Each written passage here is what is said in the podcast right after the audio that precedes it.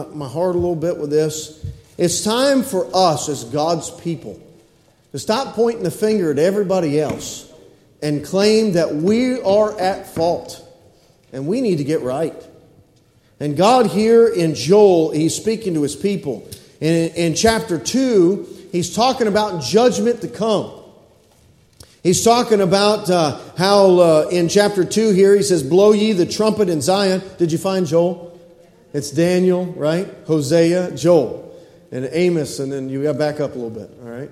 Joel, okay, Joel. Joel chapter 2, and it's believed to be that Joel would be one of the uh, oldest of the minor prophets. Uh, but it says here, Blow ye the trumpet in Zion, and sound an alarm in my holy mountain. It's it, what he's about to talk about is judgment to come. He's talking about the Antichrist and the armies that gather together to march on Jerusalem. And then we get down to verse 11 and he says, And the Lord shall utter his voice before his army, for his camp is very great, for he is strong that executeth his word, for the day of the Lord is great and very terrible, and who can abide it? God will have victory. Jesus Christ will win that day. Even though half of Jerusalem will be overtaken, Jesus Christ will come down and put his feet on the Mount of Olives, split it in two, and he'll say, I'm the Christ you rejected, and I'm here to save you. And he will have victory. He will have victory for the Jews there. But notice here, he's talking to his people. Notice verse 12 and 13. Look what he says here. Therefore, also now, saith the Lord, turn ye even to me with all your heart, and with fasting, and with weeping, and with mourning, and rend your heart and not your garments, and turn unto the Lord your God, for he is gracious and merciful, slow to anger, and of great kindness, and repenteth him of the evil. He's talking about this judgment to come when the enemies of, of Israel march against them. And he says, But I'm not talking to the enemies, I'm talking to my people tonight. And he said, Rend your heart. Turn to me with all your heart. The idea of rending a heart is the mentality of the, the Old Testament Jews and, and that culture of that Eastern culture in those days. They would rend their garments. When they were going through a difficult time, if they were repenting over sin or, or someone had died or something had happened in the family, they would literally outwardly show that, uh, that mourning process and would rend their garments. Whatever was on the outside, they would li- literally rip it. And then they would take dirt and ashes, I've spoken to you about this before, and sprinkle it on their head and show an outward showing of mourning and, and, and repentance before God. and so here he's saying, I don't want you to go through the outward motions. I don't want you to do it on the outside and put your suit on and come to church and look just right when your heart is cold and away from me.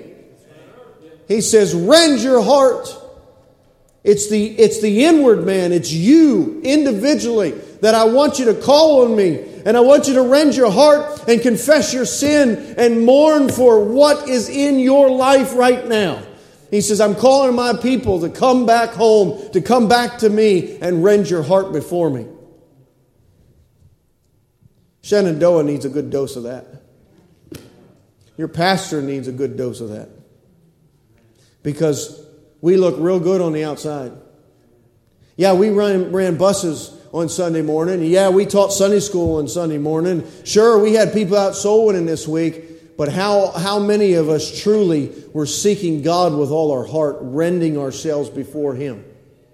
I'm talking about daily sin confession, saying, God, I am flesh, I am weak, and I am filthy before you, and I need God this week.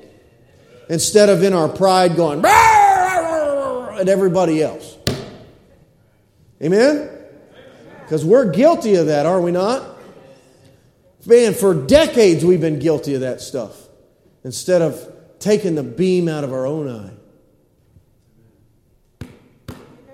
Amen. We need God. I don't know about all these other revivals. I don't know about them. I'm not there. I don't know if it's legitimate. I think some people are, are, are real and want that. And, and I, whether everybody there is, maybe they're going after emotions and maybe it's a crave because all these people are flooding to them. I, I was reading today how this one university that started at, that was it Asbury or Ashbury or whatever, and, and how they don't have enough room for everybody anymore. And they gotta, they're opening up new places and putting them different places and all this. Well, praise God for it if Jesus Christ is being exalted. Hopefully, somebody will get saved out of all this. Maybe somebody will realize that running with the devil in the world ain't worth it, and that they turn to Christ. And maybe once they get in this book, they'll grow a little bit and start learning some standards they need to live by. Amen? But it's not me to, it's not for me to go out and preach my standards and jam it down their throat. I need to go out and get people saved. So once they get saved, they can grow. Amen? The church house is where you learn all that stuff. Amen? Praise God for it.